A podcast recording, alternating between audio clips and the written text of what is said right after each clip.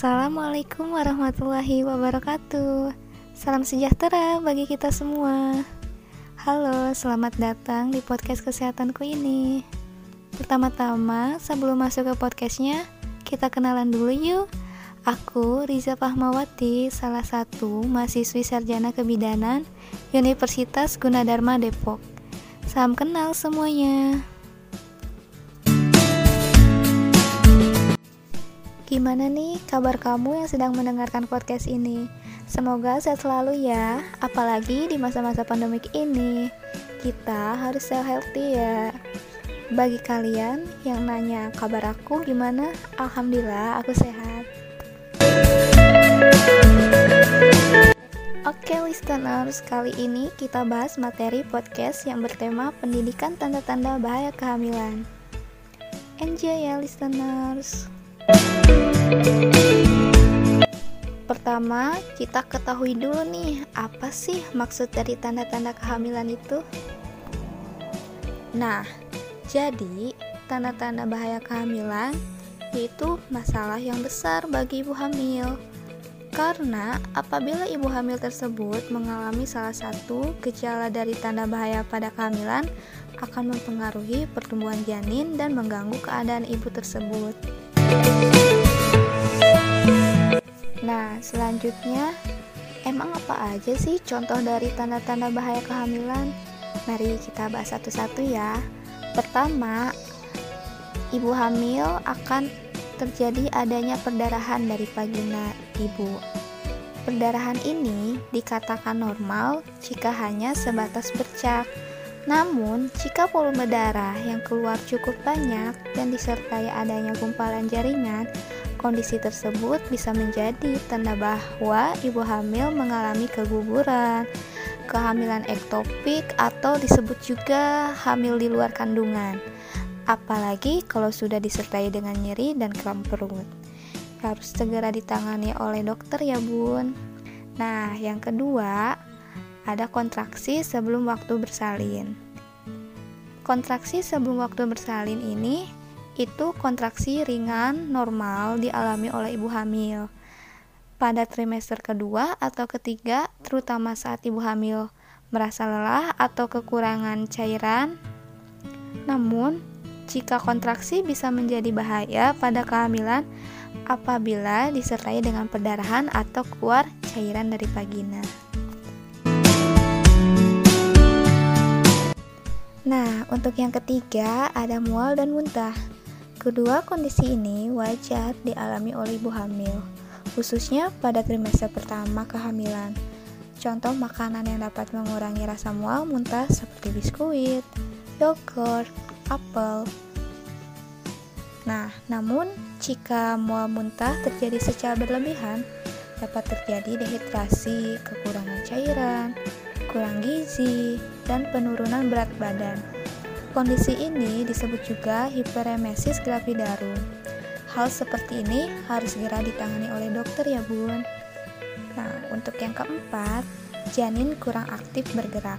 Janin kurang aktif bergerak bisa menjadi tanda bahwa dia sedang tidur atau ibu hamil tidak menyadari gerakannya.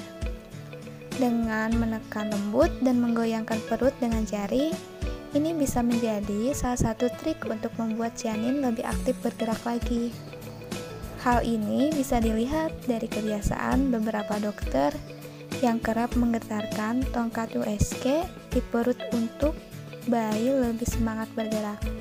Namun, janin kurang aktif atau bahkan berhenti bergerak dan tidak kembali aktif seperti biasanya juga bisa menjadi tanda dia kekurangan nutrisi atau oksigen.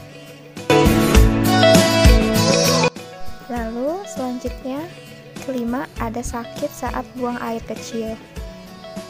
Bunda ibu hamil jika muncul rasa sakit atau nyeri saat buang air kecil. Bisa jadi ibu hamil menderita infeksi saluran kemih. Segera temui dokter saat pertama kali ibu hamil merasakan sakit tersebut ya ketika buang air kecil. Lalu yang keenam ada sakit kepala, bengkak-bengkak, dan gangguan penglihatan. Sebenarnya hal seperti ini wajar dialami oleh ibu hamil karena tubuh akan mengalami lonjakan hormon dan darah. Sementara nyeri perut muncul akibat rahim yang terus bertambah besar serta peregangan ligamen dan otot panggul dan sekitar rahim. Akan tetapi, jika gejala-gejala tersebut disertai gangguan penglihatan, bengkak-bengkak, tekanan darah tinggi, dan kencing berbusa, atau saat ibu hamil kencing itu terdapat protein pada urinnya. Ibu hamil perlu hati-hati karena bisa jadi hal tersebut menandakan preeklampsia atau disebut juga tekanan darah tinggi pada ibu hamil. Nah, untuk yang terakhir yaitu ada demam. Demam saat hamil adalah salah satu keluhan yang harus selalu diwaspadai oleh ibu hamil. Kenapa? Karena hal ini bisa jadi demam ini disebabkan oleh adanya infeksi. Infeksi saat hamil bisa terjadi akibat banyak penyakit, misalnya infeksi saluran kemih, infeksi saluran pernapasan, demam tifoid, hingga infeksi pada ketuban. Apa pun penyebabnya, demam yang dialami ibu hamil adalah kondisi yang perlu segera diperiksakan dan diobati oleh dokter. Jika tidak diobati, demam ini bisa berbahaya bagi kesehatan ibu dan janin di dalam kandungan. Nah, listeners, jadi kesimpulannya, kehamilan bisa membuat tubuh ibu hamil lebih rentan terhadap berbagai penyakit. Jika ibu hamil mengalami salah satu tanda bahaya pada kehamilan, segeralah periksakan ke dokter atau bidan untuk mendapatkan penanganan yang sesuai. Jadi gimana nih listeners? Udah tahu kan tanda-tanda bahaya ibu hamil itu apa?